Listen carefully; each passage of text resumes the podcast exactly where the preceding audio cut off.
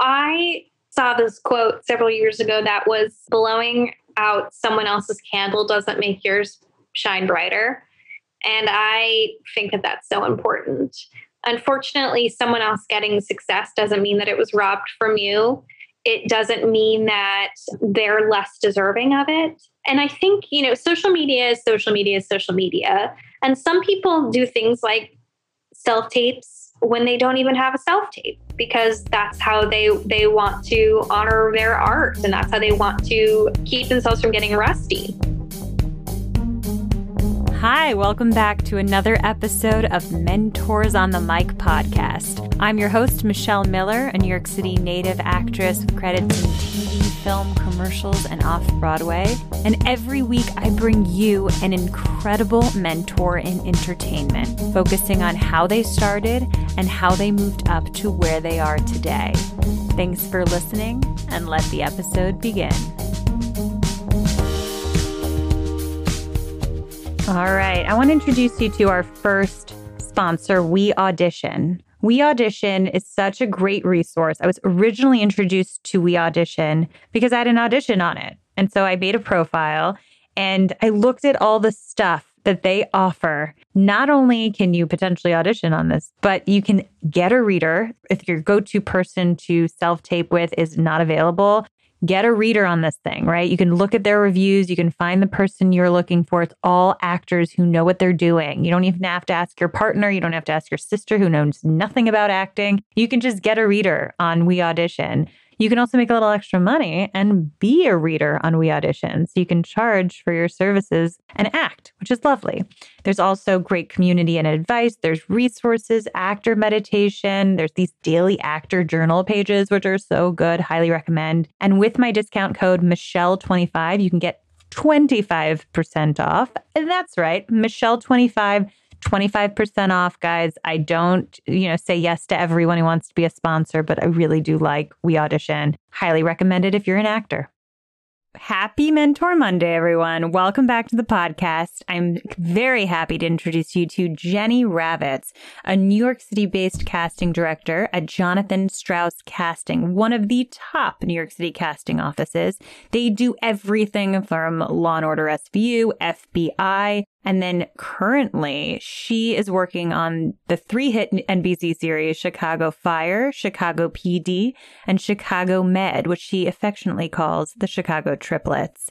And it's not only just amazing, this episode really breaks down so much. Not only just her career, not only uh, there's there's one sort of project that connects us. That was one of my first films that I ever booked. But also, there's so much that she talks about about behind the scenes in casting a project. We go into it, right? So, for example, you know, how many pitches she gets and how does she go through them? And, you know, uh, what does she see when she scrolls through headshots? How does she decide who to bring in? How many people does she bring in a week approximately? How long does it take to cast something? What are some self tapes do's and don'ts? And I personally love this office. I've I've been a reader for them. I've, you know, gone in for them a bunch. They're always so wonderful and so nice and I can, you know, speak highly of them all the time. But Jenny is just such a wealth of information. You guys are going to love this. Without further ado, welcome Jenny Ravitz. All right. Well, welcome Jenny Ravitz to the podcast. Thank you so much for doing this. I'm very, very excited about this particular interview for a lot of reasons that we'll go over. But the first question I always like to ask my guest is What was your first role in the entertainment industry? My first job in the entertainment industry that I got paid for because I think that's important. Yeah. Uh, uh, distinction. Yeah. I was a dresser at a summer stock. I worked there the whole season. I remember it was really late hours. I was ironing men's shirts until like 1 a.m. every night. The laundering part. That's like yes. they just make you do lot. So you stay like past everyone else, really. Oh yeah. I mean, I was doing like the quick changes during the show. Those are and then, fun. Yeah, which are I fun. love the quick changes. It was a great time. And then it was just like hours and hours of ironing and laundering and then hanging everything up and there's a specific way to hang things up. But I had a really great time and I I learned a lot, and it was actually you know I was I think I was like 15. It was Oh. really nice to get paid for your work, and it was it was hard. It was really hard labor. And then what was next? What did you use that to get to the next one? I uh, think that the next thing that I did that I got paid for was assistant stage managing. And that really opened up the door into what else lies in the entertainment industry besides being an actor. And I was taught by a really amazing woman. She actually used to stage manage for the Oscars. So she was like, I mean, That's legit. super stage manager. And she taught me kind of everything I needed to know. And she was like, You should do this for a living. And I was like, Absolutely not. Because you, I mean, you really have to sacrifice so many parts of you to be a stage manager. And I just I wasn't really ready to be that selfless yet. I, and I still I still ended up stage managing on and off like all throughout college, but it it opened up a lot of doors in terms of like, oh, I can I can make a living doing something else and I can still enjoy myself. I don't need to be an actor in any way to be a part of this business. I'm going to take a second because there's like some crazy sirens outside. So I was like, and they're going. Okay, good. This is just like Just- you, every I feel like every it's like podcast in the city is like we got to take a little break for the sirens. it's a little break. It's same with um when when we're like when I'm whenever I'm reading at your office, it's the same thing. We're like take a break for the sirens in the back. Like we're when you- you're reading for like when we're auditioning someone. Oh my gosh, it's I like brutal. just wait one second. Okay, there's a whole crowd. There's a whole parade going on outside right now. Just yeah, hold on a second. that's that is a loud office and there's a lot of traffic that goes by. And you know, it's so funny because actors will say like I can see their eyes just start darting around, being like, oh my gosh, I hear this crazy loud siren. And I, you know, of course I stop them, but I can see in their eyes, they're like, I don't even remember my lines. Oh. I'm so thrown out of the scene. Uh, it's a bummer when you ruin a, an emotional moment. Yeah, is- a perfectly good take, especially if it's an emotional one. yes, exactly. Um, okay, so we were on assistant stage managing, which is a very difficult job, probably Yeah. one of the hardest uh, in a theater. And you said that you did that through school. I read somewhere that you also did you write plays in school as well? I did, yeah. I, I, I still love to write. I'm in a writers group. Uh, but yeah, I wrote plays in in school as well, and then I also was assistant directing. And so, so sort of all that that kind of combination of things. I liked being creative still, and I loved when I was assistant directing. I loved the casting process. I thought it was so fun. I loved watching auditions. I loved figuring out where people fit. And that was like just so exciting to me. And then as casting directors would come to my college and do workshops and classes, I was like, every time they came down, I said, How do I become a casting director? What do I need to mm. do? And I just started really thinking about that as my career. And I, I, I moved to New York City the day after I graduated college, and I started working in casting right away. Did you work at Cindy Tolan's right away? Is that the no, first first, my first place, I was an intern at Telsey, and Oh. I was only supposed to be there for like less than three months, and I ended up staying for six. I was there quite a long time, and I I loved it because it was my first foray into television, and I had I, mean, I was such like a theater person, you know. I was Yeah. like reading plays, and I love musicals, and even though I loved television, I never really thought about casting television as a Mm. job. And then right after that, I moved to Cindy Tolan's office. Interesting. So at Telsey's, I mean, Telsey's first of all such a huge office for anyone who doesn't Yeah. know Telsey, but they do they're like one of the premier offices for theater as well.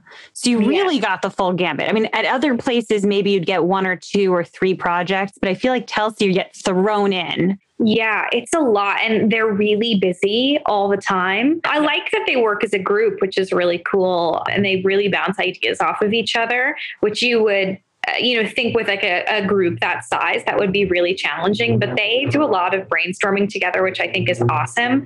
But I think what I, I liked best was just seeing the amount of volume of actors that were coming through the Right. door and seeing these people for the first time. I always like, I refer to it as like our actor bank or our actor database yeah. for casting directors. And it started the second that I was at at Telsey. So that was really helpful. And I was sitting in on auditions and reading with actors and setting up appointments with their agents. So I was seeing their headshots, seeing their resumes. It was a really, really good introduction into what casting is. That being said, I think Telsey specifically is such a unique office. My experiences at other casting offices have not even been remotely similar. So it's really interesting seeing how everyone has different styles and different energies. Absolutely. And so you were there for six months. What I have to ask, what did you do for money during an internship like that? Yeah, I bartended. I worked 80 hours a week. Oh I God. did I did 40 at Telsey and I did 40 bartending and, and waitressing. I was bartending at a place in Queens, a sports bar, and I luckily made good money, thankfully. But I would leave Telsey at six o'clock on Friday, go straight to my restaurant job. They let me come late to my shift. So I would get there like around 6:45 and change in the bathroom and would work until 4 a.m. And then I would do a double shift Saturday and either a double shift on Sunday or a half shift on on Sundays. So it's insane to look back on. Yeah, I I mean I was young. Yeah. But oh. it's it's really insane. But that being said, there was never a moment that I was wondering how I was going to pay my rent. And I, you know, I was able to buy myself food and I am really, really, really grateful for that. So I know I don't, I don't want to like, you know, you know, like bump up that hustle culture. I don't think that anyone should have to work 80 hours a week to put food on their table and pay rent. That being said, it built up my tolerance for late nights, late hours, and what happens in casting. Yeah. And it also just gave me a really big appreciation for people who have to have side jobs and sometimes how inflexible those side jobs can be. Right. Oh, I love that. Yeah. So, how did you decide to, how did the move to Cindy Tolan happen? So, I had interviewed at Cindy's office right when I got to the city, and Adam Caldwell was, was there at the time. Oh. And Adam sent me an email. He said, We think you're great, but we're actually going to offer this internship to someone else. But we'd love to keep your name on file for the future. And I was like, great. So I got a job at Telsey like right after that. And a couple months later, Adam wrote me and he was like, We'd love to, ha- are you available? We'd love to have you start. I was like, I'm at Telsey. I should be done by the end of the month. And then he contacted me at the end of the month. And I was wow. like, Still at Telsey. I should be done by the end of the month. And then it was like finally wow. hit December. And I was like, Okay, I need to, you know, go somewhere else and try something out. So I moved over to Cindy Tolan's office. And Cindy and Adam, are incredible people and are artists through and through. But one thing I so respect about them is how kind they are. And Cindy would treat actors as if they were the Pope when they came in the room. And Adam was so giving of his time. I just remember him, and this is something that I still try to do with my casting. He would sort of pull people aside. You know, if he saw people in auditions and he knew that there was potential, he would call them into his office for a work session. Wow. And I just, I so respected that commitment to his job, but also being able to find that spark in an actor and nurturing it and not saying like oh you know they were had a shaky audition so we should just scratch them off it was mm-hmm. like let's cultivate this career and wow it was it was they, they're just so amazing. I respect the two of them so much. And then cindy so kindly said to me i was there for almost two years or a little over two years. And she said i can't pay you what you deserve which i thought was the nicest thing anybody had ever said to me. And she said so i'm going to find you a job that will pay you what you what you what you need. Because wow. i was still bartending and it was still it was still hard. I was bartending less, but it was, you know, still a challenge. When you moved to to Cindy Tolan, did you also start off as an intern or did you right away go into assistant? Yeah, I started out as an intern there and just stayed around and they kept feeding me things. How long were you there? I mean, used to two years, but how long were you an assistant, uh, an intern for before you? That's a great question. And I don't know if we ever actually had like an official, like, and now you're an assistant moment. Got it. It's just sort of like, you know, they would name me as an assistant on certain projects, you know, or if they got money to add me on as an assistant certain projects. And that's a really sort of interesting thing as well. Yeah. Depending on the budget of the project, that's how you, uh, you that's how a casting Wow. director decides to staff. And so you don't always have the ability to pay for support staff. Wow. And that, you know, makes it really challenging for people to move up in the industry as well. That's so interesting to think about. Was that often discussed after or before? Like, were you ha- did you have a conversation with her before? She was like, "Okay, for this one, we can hire you as a casting assistant," or was it afterwards, being like, "I can credit you for as an assistant on this one"? It was a little bit of both. I mean, there were some times where she was like, I'm throwing you extra money. I mean, because mostly she paid me right out of her pocket. And Wow. then there were projects, you know, that would pay for an assistant and she would, you know, give me that salary. So it was sort of like it was always in in influx. And Interesting. she she was the one who called up Jonathan Strauss and said, You have to hire this girl girl. And they had no replacement for me at Cindy's office, which is unreal. Wow. And She heard maybe that they were they were looking for someone. they were looking, yeah. They they sent out a they needed someone to start work on their backdoor pilot of Chicago PD. And oh man. so Cindy called them up and said, you know, interview her. She's great. I went in for my interview. It's actually like a couple days from now. It's March 4th was my interview. Wow. And went for my interview and they called Cindy. I went back to Cindy's office to carry on with the workday. And they called Cindy and they said, Are you going to kill us if we ask her to start tomorrow? Hmm. And she said, no, I, I will, she can start tomorrow. Oh, you know, I want her to, you know, go out and do the thing. And I still, I still keep in touch with Cindy and Adam and they're so, I'm so grateful and thankful for them. Do you remember the year? Like, what year was it that you switched to Jonathan Strauss? Because I know you remember the day, but just curious. 2013. Okay. Yeah. I think that this is, this will be eight years. So Congrats. thank That's you. awesome. It's a weird thing to say congrats to, but you know what I mean? It's No, I think I, I do order. feel proud of it. So thank you. Okay, good. I remember, and this is where I think I'm going to quickly insert this story into your journey, but I remember meeting you at Actors Connection, I think, right? I think. And it was at a workshop and you I th- I feel like you were one of my first people that I was meeting. I don't know I don't know why, but I remember it was early. And I remember you looked at my resume and I said it said Winter's Tale on it and you immediately recognized the character which by the way was like Humpstone John's wife. And you were you were like I worked on this and I was like, wait, because I didn't remember you there, obviously, in the room. And I didn't, you know, I think it was early in the career for me to know that you used to work there. You, I don't think you worked there at the time. I think you were Jonathan Strauss's, but I'm not positive. I was, yeah. Yeah, you were.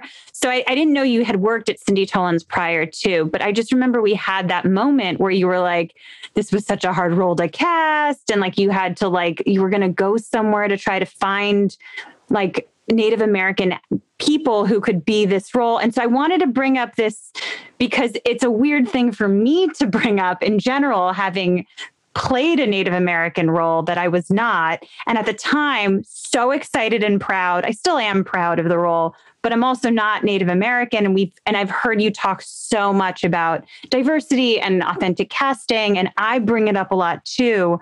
You know, what do you think about things like that now? And I know that you you're really passionate about bringing more diversity into television. We can talk about that later if you want.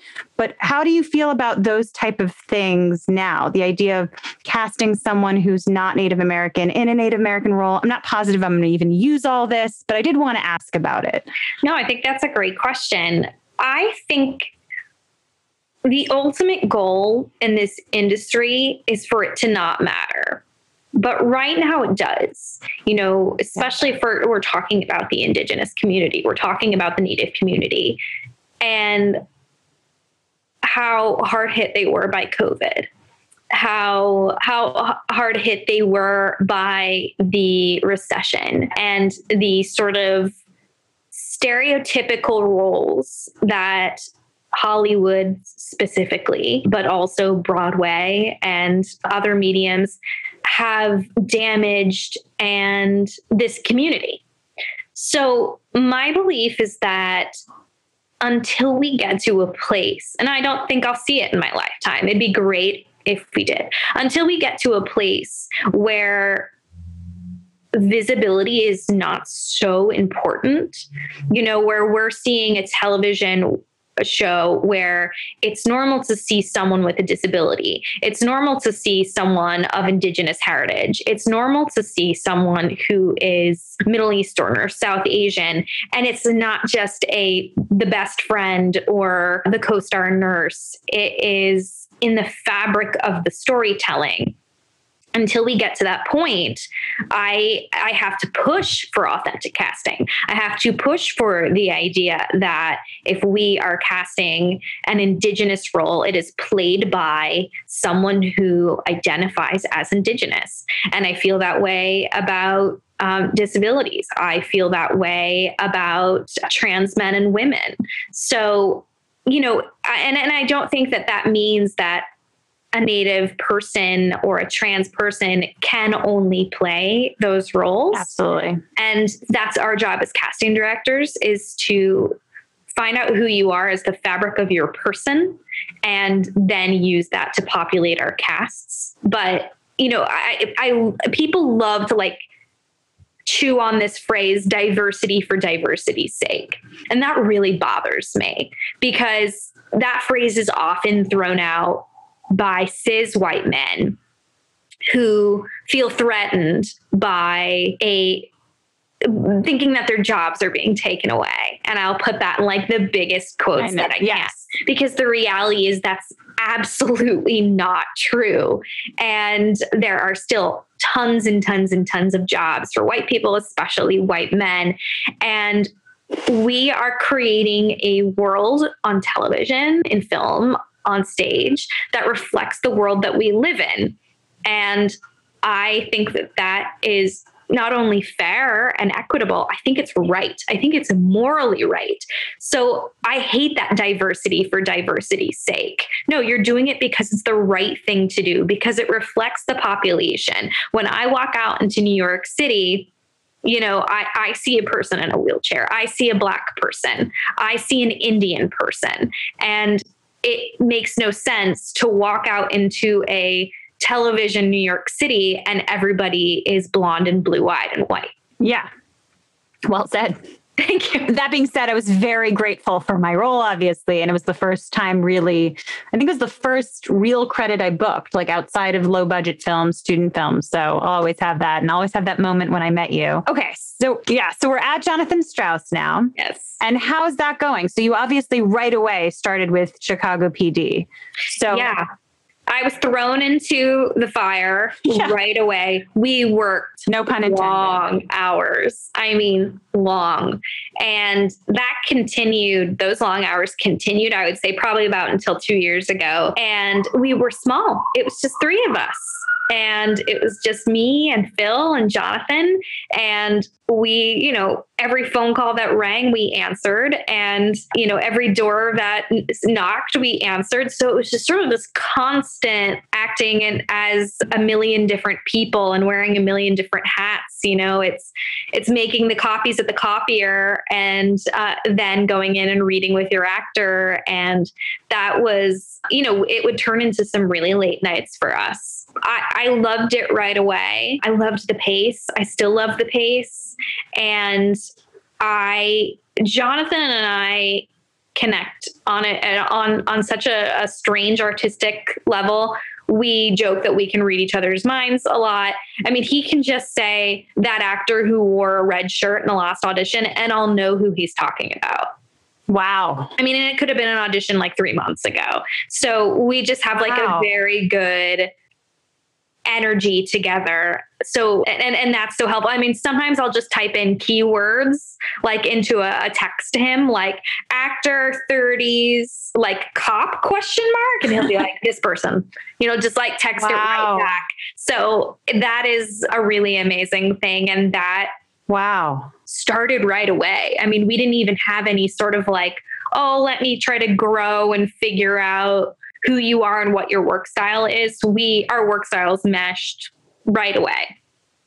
Amazing. So that was really cool. And then just that Chicago universe started growing and it started to feel like, you know, your kids, like you're, you see it grow, you see it change. And I mean, it's still amazing to me how well they perform each week and how many people tune in. Yeah, the numbers are huge absolutely huge. I mean, it's pretty incredible to see a show in 2021 getting 8 million live viewers and and just it growing from there. People who watch it on Hulu, people who watch it on NBC.com, people who, you know, DVR'd it. So it's it's really amazing. And I just feel I feel really proud of the people that I put on those shows and so many people that I was able to give their first guest star role to.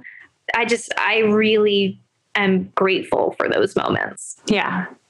And and eh, you know, it's interesting about the particular office because you guys do obviously all the Dick Wolf shows, which is a lot, and then they keep expanding, as you say. So it's like mm-hmm. obviously Law and Order. Everyone knows there's many reiterations of it, et cetera. But all the Chicago shows right now, there's three. At one point, there was four. Yes, there are four at one point. and then FBI now, there's is there three iterations now? There's two, two with two. talks of a third. That's what it is. So I mean, that's a big deal. Most most people are worried about whether there's show is going to do well enough just to have like another season. And we're already like consistently having these conversations of like, we could do another one. Yeah. That's yeah. crazy. And that's such a compliment to your casting because then you get to pull some of those characters, put them in this other world and have crossovers. And so that's it's an exciting world. So so just for people who don't know you pretty much primarily focus on what you call the chicago triplets which yes. i love that idea. So chicago fire chicago pd and chicago med. What order was that? It was chicago pd then med then fire? No. Fire was fire yeah, as I said it, spun out like, into PD, yes. and then spun out into Med.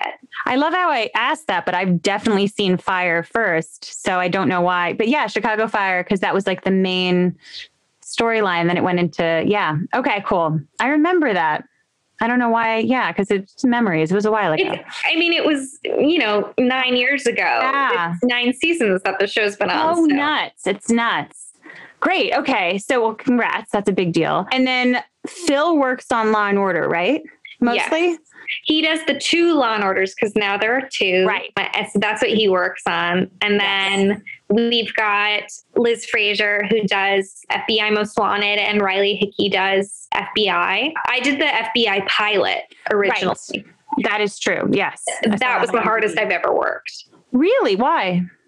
I I typically left the office around three or four a.m. every night. Wow. Why why do you think that was for that particular pilot? We did a huge, huge search. I mean, we auditioned hundreds upon hundreds of people. Wow. And I think that, and this is a credit to Craig Turk, who wrote that pilot he left them very open for interpretation. He had like a loose idea of what he wanted, you know, maybe one of the characters to be like. Uh, but other than that, it was just about finding the right actor. That those sides were hard. They were not easy. And so it was you know every actor in the thick of pilot season trying to memorize really hefty tech language and you know crime information. And so it was you know actors are coming in and stumbling hard on these sides. But we and, and the cast was huge. I think the cast was like for the pilot like 37 or 38 people. Wow yeah. Big cast. That's a big cast. Yeah. And does jonathan i mean obviously he sees the tapes and he you know he's he's involved in all of it but is does he like especially for the series regular roles for the pilots is he heavily involved in the pre-reads or in the reads for that? Jonathan is heavily involved in everything. Got it. And that is uh, pretty amazing to me but he does not there's not a single role where he does not watch every tape for. Wow. And that's the smallest co-star to the series regulars. Wow. He carves out the time to do it. And his when we talk about actor databases, like that I've heard I've heard rumors about Jonathan Strauss's like his actor database. And I think part of it was that I used to work at TVI Actor Studio prior to, you know, whatever. But I remember Jonathan Strauss's class was such a big deal and it was very much the rule out of in comparison to all the other classes. I don't think we had it. That he remembered. He, he like I think we had to write it in the description that people he remembered actors so well that he didn't he didn't want to see actors he's seen in the last like seven years. He only wanted to see actors that were new or like prior to. And I thought that was such an incredible like testament to his memory that he was like, no, I'm good. I, I know you. Like, if I've seen you five years ago, like, I have an idea of who you are. I'm good. I'm right here. He still will keep that audition you did five years ago. Wow. He keeps it on a huge hard drive. Wow. And has the ability to pull it up. And what's so amazing, we cast a series regular over the summer who'd auditioned for us many times as a guest. You know, we auditioned her and gave her a call back. And this was all over Zoom. So it was really challenging. And Jonathan just said, We have so many colors of this actor from these auditions we've done with her. And, you know, he called me up and he was like, Which ones do we send? And we were just able to rattle off, you know, wow. characters that she'd read for and then sent it along with her callback. And they were like, oh, wow, like, yes, she's like so wow. flexible and such a chameleon.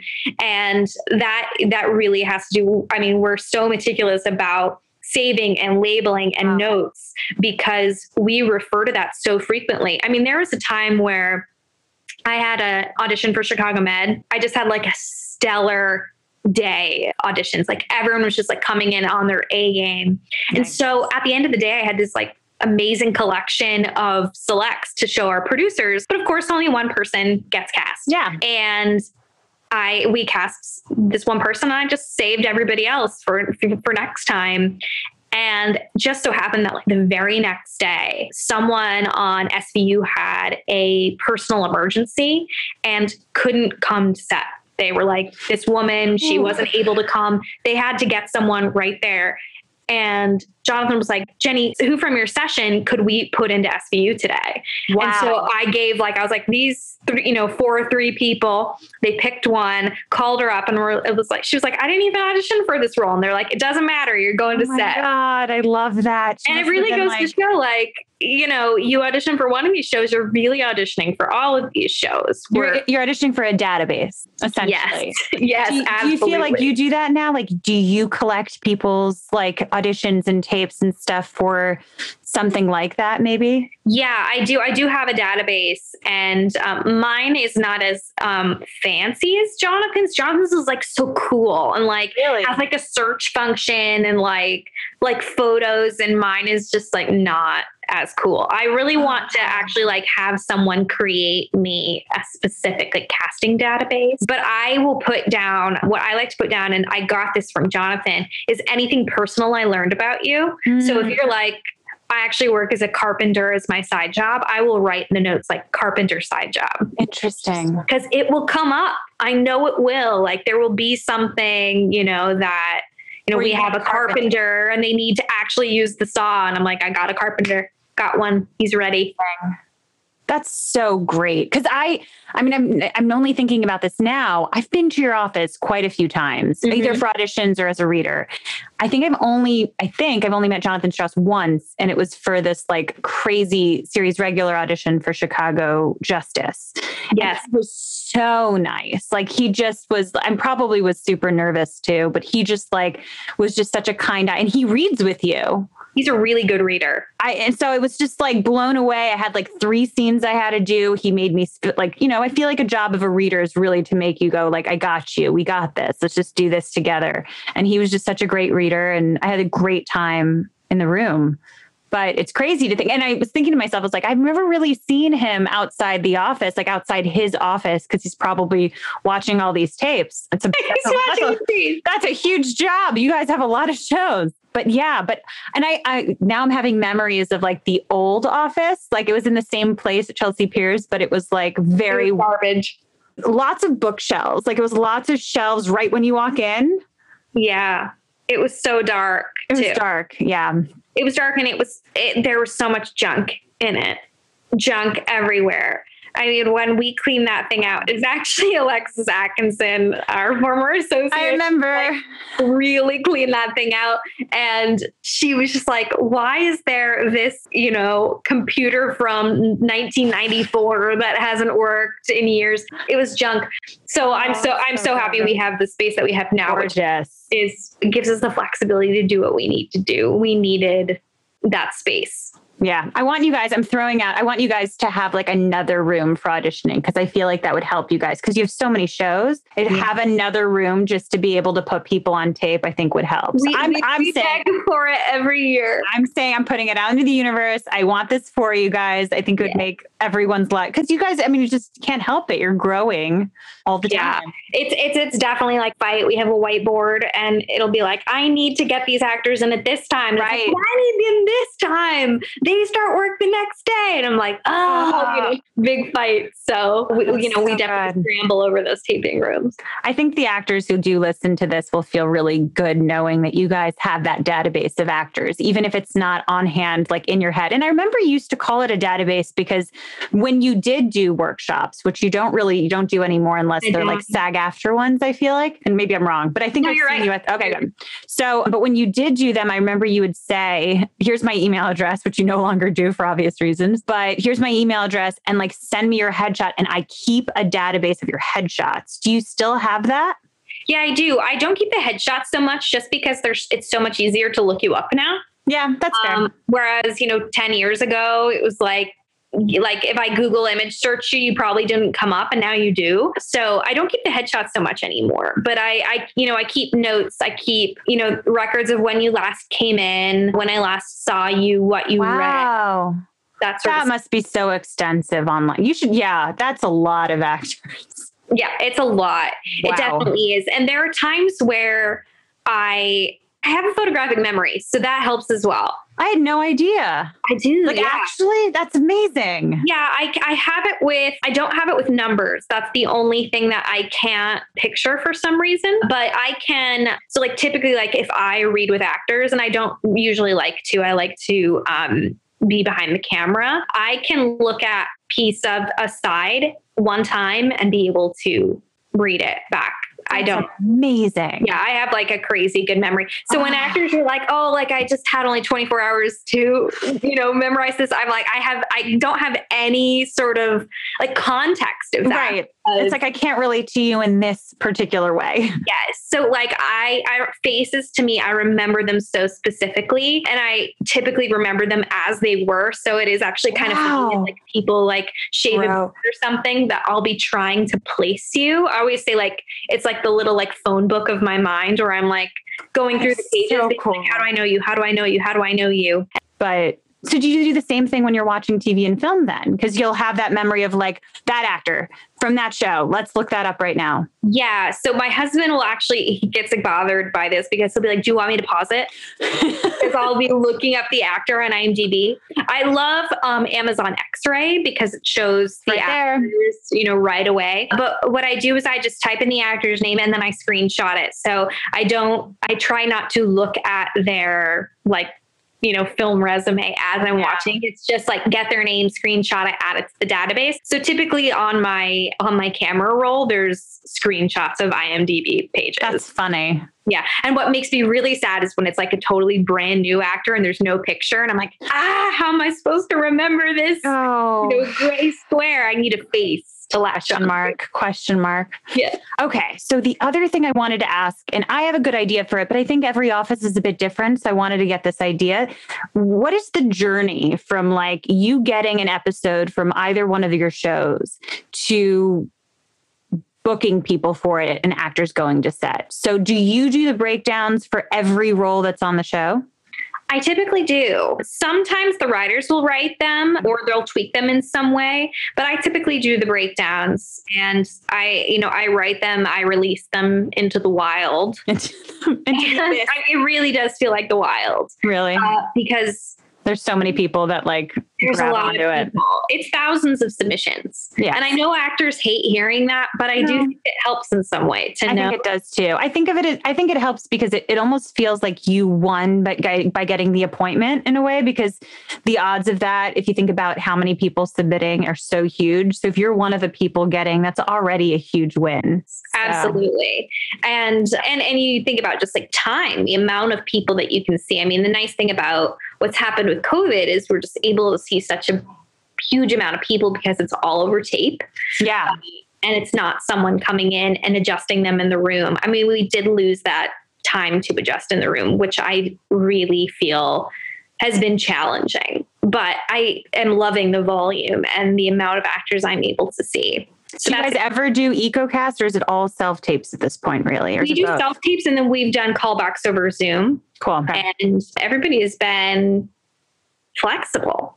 Good. I didn't expect everybody to be. Really? You know, I thought that there would be some, you know, directors being like, I don't want to do this, or, you know, figure out a different way for me, or whatever it might be. But no, nobody has been, everyone has just been so ready and eager and willing to do whatever they need to. So, yeah, I, I put out the breakdown. Well, and also let's clarify breakdowns are like descriptions for people who don't know, descriptions of the characters. Yeah. You do all that, which takes a while, I'm sure. How Yeah. many per show? I mean, this is hard, but how many roles per show do you usually have approximately? It changes probably every week. It changes. Yeah. I mean, there's sometimes where the cast are like 20, and there's sometimes where the cast are six. And this is Uh, per week, per episode. Yes. Cool. So you get the, let's say you get the episode, you get the script for a new episode. How far in advance do you get it before you start casting, before you start sending or like submitting breakdowns on what we call Breakdown Express, which I is feel like- that. Like maybe 24 hours. I have the script. Nuts. in hand. I Nuts. read it and then we typically do a phone call about it where we discuss the characters you know we discuss their age their race their socioeconomic class whatever we need to know about this character to cast And it. who's that call with? Is it the showrunner? yeah the showrunner the writers uh, the director is typically Cool. on it our line producer is usually on it as well sometimes ads so it depends on the on the show for sure but sometimes you know with some showrunners like they want to have like totally full say on the casting and some completely leave it up to the directors Got it. sometimes it's a collaboration it really depends on the show and Interesting. the people And does it usually come down, does like the client in the case that approves the actor or for whoever for the role, is it often the showrunner that like makes the final decision? Yeah, definitely. Cool. I mean, the director will uh, uh, typically, you know, say like, "Oh, this is who I want. This is this is my first choice or second choice." But the showrunner's job is to look out for the entire show. Yes. So, you know, they might have different reasons to choose this actor over another actor. Uh, you know, for story purposes or because maybe this episode that the director um, wants this person but two episodes we had a guest star that maybe kind of looked similar and we don't want it to you know Yeah. seem like the same person whatever it might be Yeah. so, so yeah oftentimes it does come down to the showrunner the kind of main producers on the show Cool. So, so you put out the breakdown. So we're going back. So we we put out the breakdowns, and you know you have so you have the call, you put out the breakdowns, and then so you put it on this database, which is called Breakdown Express, and that's when all the agents and managers kind of start pitching slash submitting. So you said you get thousands sometimes for every individual role. yeah Do you go through all those headshots yourself? Okay, lots, that's a lot. Okay, so first, do you immediately start thinking this actor, this actor would be great, this actor, like right away put down like the ones that you can think of off the top of your head? How many on average? I mean, that obviously changes per role, but like how many do you think you come up with just brainstorming without looking at submissions? sometimes i can do i will i will do an entire role just based off of ideas and not release a breakdown Nice. and but sometimes I, I, you know, I'll put out the breakdown because I like to, I, I like to see new faces. Yeah. Um, that's something I really love to commit to, especially for things like guest stars. I really want to make sure that I'm bringing in some actors who I know, like, without a doubt, are going to nail it. Yeah. and Which is uh, important because yes. if you, if your job is to cast the role, you need to know you're going to have those people that yeah. I Yeah. need like I I definitely need like the pinch hitter. And then I want to bring in sort of like kind of like I wouldn't say half and half. I'd probably say like 40 60. I want to bring in about 60 new people because Wow. you bring in a new actor, there's so many things that happen. One, you find out they might not look anything like their headshot. This is like the completely wrong role for them. You find out maybe they have super gentle energy and this is a more aggressive or brassy character. You find out maybe they're a completely different physical type than you thought that they were. Yep. So then you take all those notes and then you apply them for next time. But I think one thing that's really amazing is because Actors Access and Breakdown Express give you so many abilities to like add a thing like a link to your website or your reel. I'm sort of not seeing so much that coming in and not being totally right for it Good. because Yeah. I'm getting able to I'm being able to see more of a an actor's like whole personality or whole Yeah. Do you from look at slate shots and stuff? I actually love the slate shots. A Good. few years ago, I never looked at them and Yeah. I didn't even know what they were. Like these actors, are like, how important is it to have a slate shot? And I was like, what's a oh, Like- slate shot? I was like, what are you talking about? It was so rare for an actor to have it. But I think if you have absolutely no reel whatsoever, if you are not on camera at all, get yourself a slate shot because it shows how you speak, it shows how you carry yourself, and it, we can see that person that was just a headshot come alive. If there's a slate shot, I definitely will watch the I've I've heard, and I don't know if it's true, but I've heard the algorithm for Actors Access has it so that if you have all that stuff, if you have, if you submit your slate shot, if you submit this, if you submit that, your submission goes up higher. So I wonder if you see the same actors in the beginning over and over again, like you'll always see those same actors, and be- because they have all that package there. That's very possible. Yeah. I mean, it's interesting because uh, Breakdown Express does allow us to sort by different things like alphabetically, submission time. You can do all sort of stuff. I just do it random, just Yeah. as it comes up. Yeah. Uh, and I go. I typically go through. I don't like to go through a breakdown once everyone is submitted. I like to go through it in chunks. Mm. So like typically like within 20 minutes i'll have 300 submissions i'll go through 300 submissions then i'll go back in an hour go through 300 more go back in an hour go through 300 And is there a way for you to then note this is where I left off? yeah i can mark them as viewed and then Cool. just start with the brand new people which is great Nice. That's great.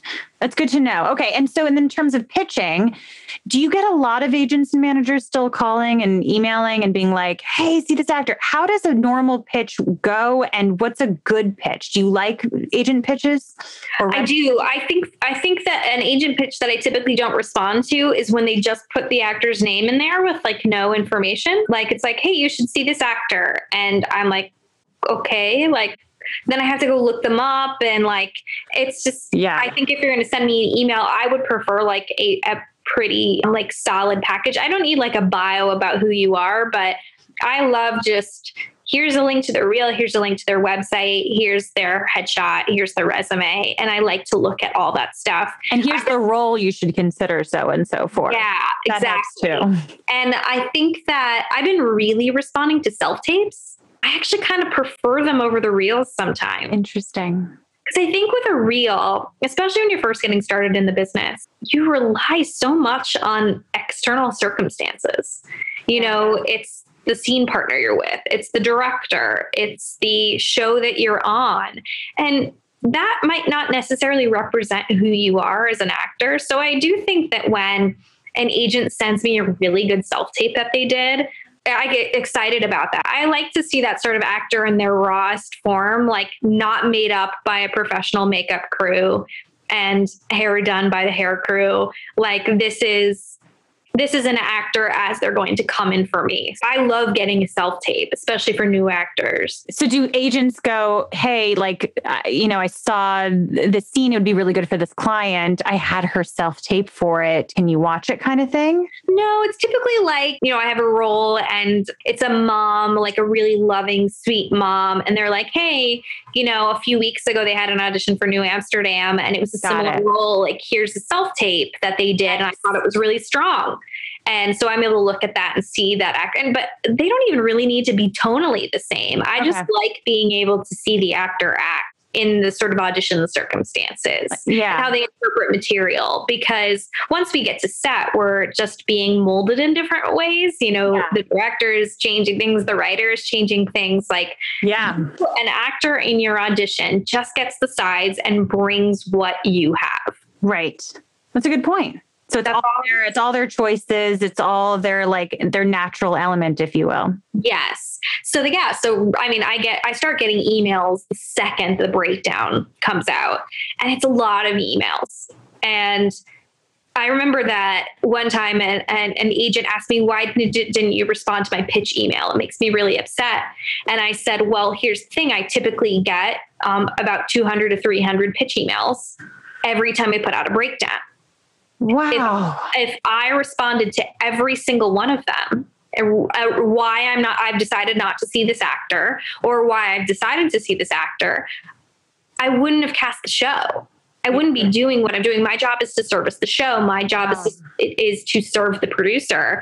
And unfortunately, I would love to have the time to give feedback to every actor. I would love to have time to tell every um, agent who sends a pitch why I can or am not seeing this actor, but I'm, I just can't. The volume is wild. And if I, but I look at every pitch, every single Wow. one I go through. Wow. I'm very impressed. But you know, I That's a lot of you have to. emails. It's a lot of emails to imagine the amount of roles you have to cast. There's huge parts of your job that's that all the behind the scenes that we don't even know. And so like you know, I'll have an idea of it, but I had no idea the volume of pitches you'll get for like a role. That's yeah. I mean, and if it's a series regular, like goodbye. We typically will warn the office when we're about to release the series regular breakdown Yeah. because the, the phones will go off the hook. because you're getting probably people from different places too. It's not just New York; it's everywhere. Mm-hmm. Um, do you bring in actors from different places now during this whole time? Like, are, are you going to bring in Yeah. an actor for a role? People are from everywhere. I mean, with the New York shows, it's more specific, but on the Chicago shows, they're considered essential workers. So we're able to fly people in from everywhere. So we That's had good. someone from Alabama coming in. We have someone from Oregon coming in this episode. Wow. Um, several from California, several from New York. We've had some Texas. We had some Missouri. I mean, just they've been everywhere. And I think that's sort of the nice thing about something like a Chicago show. We are we are flying people in for a lot of the roles, so it's helpful for people who've relocated during this time. I love that. Oh, it's good to know. It's really good to know. So, just to sort of wrap up the journey part, so you put out the breakdowns during a course of what five days? You're you're auditioning people for Oh, I think it's less. it's less. Yeah, I mean, I think by it's usually three. I'd say. So we typically will like put out the breakdown, and within 24 hours, Have usually appointments. appointments are flying out. Yeah. And it always like makes me laugh when an agent will call me like a week later and like pitch a role. And I'm like, that role's cast. Like Yeah. we are done. Like it starts shooting tomorrow. Yeah. Uh, so it's really, really fast. And it's even faster during COVID because of COVID testing. right. You need to get that in early. Yes. So when do you guys usually like start making decisions and then sending out like contracts and stuff? Are you involved in the negotiations and all? For I do all the negotiations. So yeah. it's very extent. I can't imagine that you do this for three shows. I know you do, but it's just that sounds like so much to be responsible for. the it's you know it's i'm very very very organized so that's helpful Good. but you know I, I like doing the negotiations I, I it sort of feels like putting a bow on things and it's just like you ship the actor off and like the work is done and then it starts all over again. But you know typically it's like you know first three days we're auditioning we get selects into our producers they pick people and then we send them to the network and studio. And typically by like day four day five we're making an offer uh, Wow. to the actor. And i would say for the most part you know these agents are savvy. They know what is typical for these shows. They know the the money that is being spent. So typically most agents you know don't drag it out because they one know that they can't because there is a, a day that they need to report to set report to wardrobe. But you know they also have had people they've booked on the show. And there's also this wonderful thing that sag you know has this scale of pay that Yeah. gives you an, a relative idea of what people are getting paid. And i think that's really helpful Yeah. But yeah, then we start out and we start negotiating and and so usually by the time these actors are on set for that episode, you're already on the next episode, right? Yes. That, yeah. That. By day one of shooting, we're starting prep on the next episode. So every eight days how do you do three shows is really what I want to ask. Like, how do you have in your mind that many rules you have to come up with, brainstorm, prioritize? I mean, I know you said you're very organized, but is there anything else involved in it that you can share with us? I mean, my assistant helps a lot. She's amazing. Her name's yeah. Taylor Smith. She's incredible. I've been really blessed to have some amazing assistants, but they they feel specific. I typically don't have a lot of rules that bump into each other on the episodes.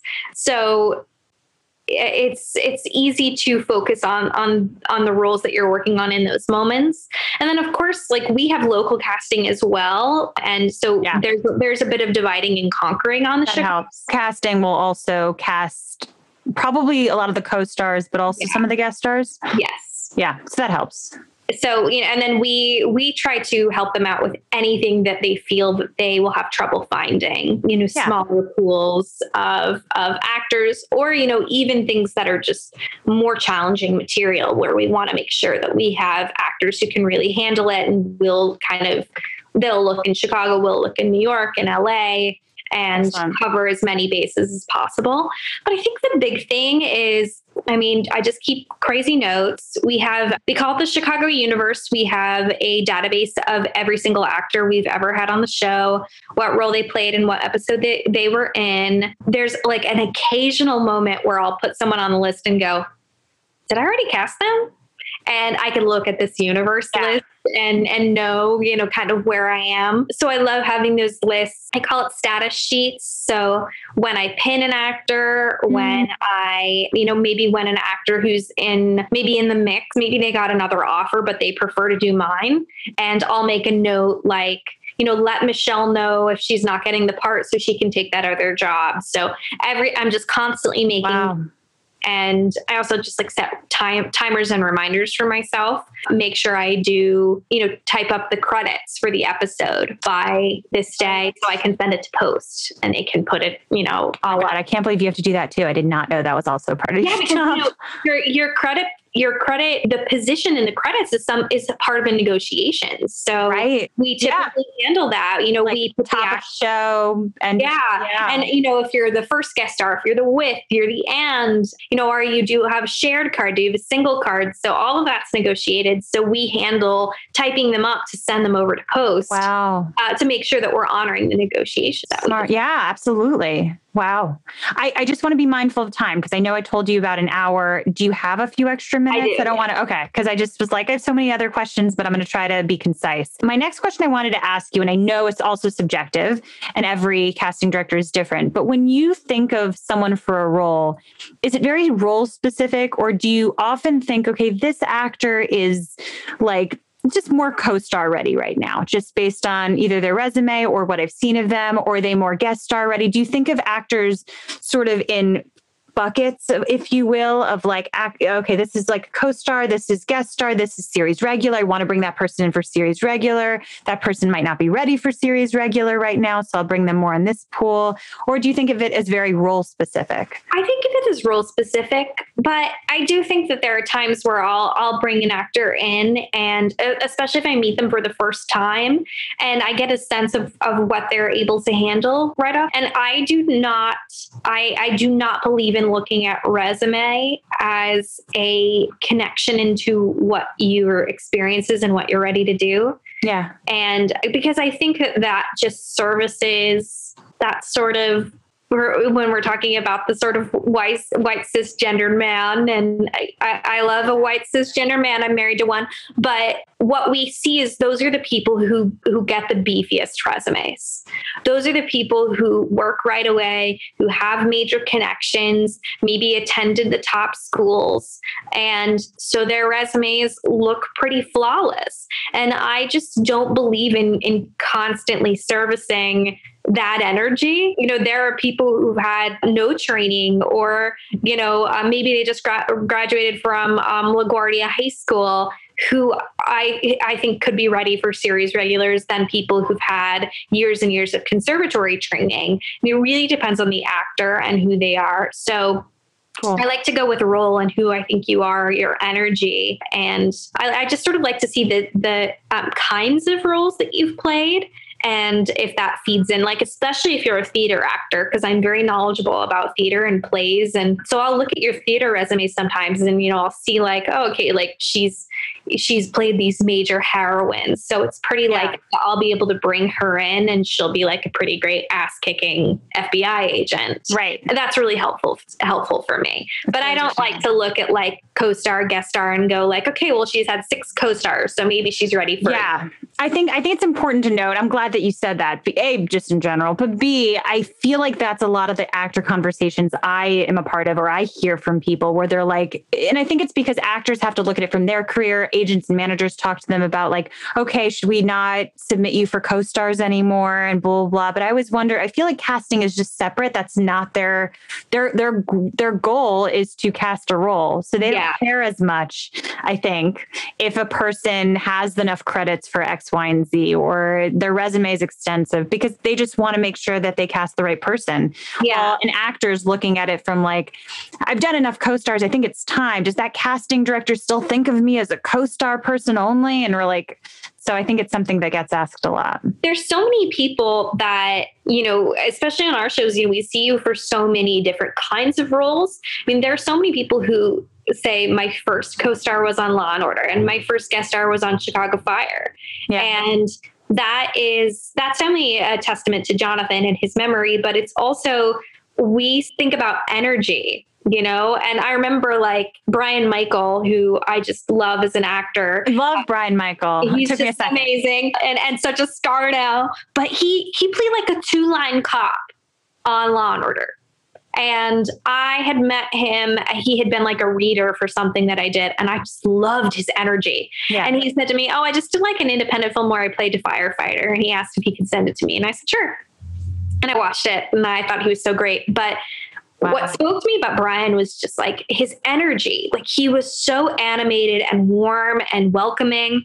And then I had this character in Chicago PD, and they wanted warm, welcoming. They said, We want someone that we could fall in love with the second that we see them. And I said, Oh, it's Brian. And I went into Jonathan's office and I knew that like two years ago he'd cast as a cop. And I said, I really think that we should bring in Brian Michael for this. And Brian didn't have some, you know, crazy big resume at the time. And Jonathan went, Oh, that's so perfect. He's so lovable. Yeah. And he booked the part. But it was not, it was about energy. You know, I yeah. wasn't thinking about you know, and, and once in a while, a director or producer will want to look at a body of work, you know, will want, a, you know, a more established actor and, or they have fears that there's like, you know, an actor will be too green or whatever it right. may, but I, I try to, I try to push past that because then we just start seeing television with the same faces over and over and over again, which is great for those actors. Yeah. But I don't know if, if that's really the art we want to be making. I agree. I like that. Yes. Yeah. Wonderful. Oh, self tapes, do's and don'ts. Anything for actors about putting stuff now that like our main job right now is self tapes. though I do have an EcoCast live audition this week, and I'm like, I'm so used to self tapes now. I'm like trying to remember how to do this like live again. It's fun. You just be, yeah, the EcoCast lives, you just be present and you be careful about talking over people because that's the big one. It starts cutting out and then people get frustrated. So it's really just listening, absorbing, and then responding rather than going, oh yeah, you know, in and and agreeing to a note that you're excited about because then yeah. you really don't hear the note. And that's really challenging with EcoCast and Zoom. I actually did over on the beginning of the pandemic. I did a self tape do's and don'ts on my Instagram. So you can go to that and even check out my like ideas for solid self tapes. But my big thing is, is we have to be able to see you and we have to be able to hear you. It is outrageous to me that sometimes I will get self tapes where an actor is in total darkness mm-hmm. and I can't hear them. Yeah. And I go into my like little editing software and I bump up the volume all the way. I can't send that to my team. Yeah. So, you know, and I'll call the agent or the manager, or the actor, and I'll say, hey, you have to redo this. Yeah. And they'll say, oh, hey, well, when when do you want it? I'm like, well, the deadline was an hour ago, so I need it in five minutes. You got to jump on this thing. And that might not be something that you can do. The self tape just has to be a good enough quality. And of course, we're being forgiving of the fact that you don't have a film studio in your Yeah. apartment. You know, some people are just taping against a blank wall, and I'm totally okay with that. But Yeah. we do need to see you. Like, turn on your lights. Hearing you, seeing you. Yes. And doing and, and understanding you. And I think the big thing is that everybody just wants to throw paint at the wall with these self tapes and they don't take consideration into things like moment before. They don't take stock of where they are in the story. And if we're in the room together, I can remind you of those things, but you have to do a little bit more of that research and and that and and that care into your own scene work because it can it can look really strange. I had a I had a, a character at the very beginning of Chicago PD, and it was a dad whose daughter had been accidentally shot, and it literally the first line of action read the top of the side, like you could not miss it. It was right by start. It said, "This scene is still hot." Okay, so that says to me like scene is hot and you know that there's ambulances and sirens and people crying and you know it is loud and intense and this is seconds after you know his daughter's literally being loaded into an ambulance and that's how the scene starts Wow. and i mean these guys were some of these guys were reading it as if this happened 10 days ago. And Yeah. they were the calmest most even keeled guys. And i was like i knew that if i just got in a room with them and i said hey happens 30 seconds ago they would change everything. But we didn't have that time for that adjustment. Right. but i knew if they'd just given a little bit more care if they'd seen that the scene is still hot and really took into consideration what that meant then they would have gotten the point of the scene. They would have gotten that story. And you have to be the storyteller. Yeah. I mean, essentially, yeah. So be seen, be heard moment before, and also check out your Instagram because it has crazy tips on everything, including self tape secrets. So this is the last acting question because you kind of brought it up, and I think that it'd be fun to talk about. So, in terms of like competition in the industry, this idea of like, you got this, you have an agent, you have this audition, I want it. People, especially right now with like the advent of people watching social media all the time, we're constantly comparing ourselves. What would you say to actors right now who are worried they're not getting as many auditions as they want to, or just consistently maybe jealous or competing with other actors in their minds about roles?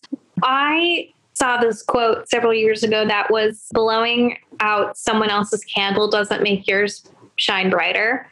And I think that that's so important. Unfortunately, someone else getting success doesn't mean that it was robbed from you.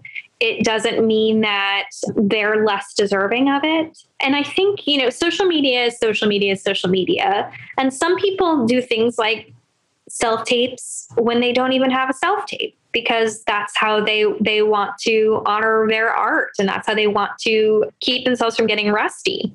I I think that your job as an actor but also as a friend as a good human being is to say I'm proud of you, I'm excited for you Yeah. when other people around you are successful and happy, that bleeds onto you. You Yeah. feel it too. You get motivated, you get excited. And then, you know, maybe they get to a place where they're able to extend you a little bit of something. You Yeah. know, they write a they write a successful series and you're they're able to cast you as a guest star. There you go. Um, So I do believe in that sort of giving and giving and giving. So I think so too. Okay. So I'm going to put aside all the other questions I have and just ask you the ones I always ask at the end for mentors. So, one, do you have any mentors or who are your mentors? It's okay if you don't Um, have any. no, Or like you can think of it. You know, I think that I, it's really interesting to me because I definitely did have someone who I I, I, I looked to artistically at, at sort of the beginning of my path. One thing that I, I, I learned is they made some some big professional blunders, and I learned what not to do yeah. and that so i don't know if i'd call that a mentor but i think that that was a strange sort of guide into Yeah. things I, I really respect jonathan and phil I, I think they're fantastic artists and really cool people and and cindy tolan and adam caldwell but I think when I like really think about someone who has been important to my life and my growth as a person, it is my sister. My sister is a teacher. She's an elementary school teacher. She is outrageously empathetic and she puts people first. She is so giving and thoughtful and anytime that I, because there, I, I consider myself an honest person, but sometimes I'm a bit honest to a fault. And I not a super emotional person. She is, and she made me more aware of everybody else's feelings, and that just because that thing happened and it didn't affect me doesn't mean that it won't affect others. Doesn't mean that it won't ruin your day. And so it's been such a practice in empathy. And so much of, of casting is taking someone by the hand, metaphorically, and being like, all right, let me help you get there. And that's so much of my sister and the way that she communicates with people. Oh, I love that. Yeah. Thank you for sharing. What's your sister's name? Her name's Rachel. And then the the last question I always ask is what's your definition of success? I actually have a phrase that I use which is you define your own success. So I love that you asked this as a question. So I think it can be anything for you. I think it can be, you know, deciding not to be an actor and being a yoga teacher. I think that it can be moving to a small town and doing regional theater there and raising a family. Success for me, I, I do like to work. And so it's it's sort of feeding my soul with that work every day but also doing it in a way that i feel honors my morals and my values. And that does mean a commitment to authentic casting. That does mean a commitment to diversity. That does mean a commitment to if i screw up i apologize. So that's success to me just constantly checking in with myself making sure i'm believing in what i'm doing well said Thank you. I mean, Jenny, I, I really could ask you a million more questions, but I'm going to end it there. Thank you so much for your time. Thank really you for having me. It. You're one of my favorite people. You're such a delight and, and so positive. and you always are so giving to other actors. I mean, that that question you asked about competition that is like the antithesis of who you are. You're so giving and thoughtful. So appreciate that. Yeah, absolutely. And it's just when you can commit to supporting someone you, they that they support you back. Sure. Yeah. You need that sometimes. Yeah, and you develop a tribe. You develop your tribe of people. Yes, absolutely. Yeah. Well, thank you, Jenny. Thank you. It's so great to see you. Have a great rest of your day. Thank you so much. I'll talk to you soon. Thank you so much for listening to Mentors on the Mic. If you enjoyed the episode, please share it with a friend in entertainment you know would love it. Let me know what you've learned or what stayed with you on our Instagram at Mentors on the Mic. I love reading your messages. Uh, you can also find me at, at Michelle Simone Miller on Instagram. On both accounts, I'll be sharing even more information about our mentors. Talk to someone about what you learned today who would really appreciate it and send them the episode. Also, if you love the show, please go ahead and leave us a rating and review on iTunes. It really makes a huge difference in growing this. It makes it easier for people to find our podcast, and I love reading your reviews. So thank you so much, and I'll see you next week.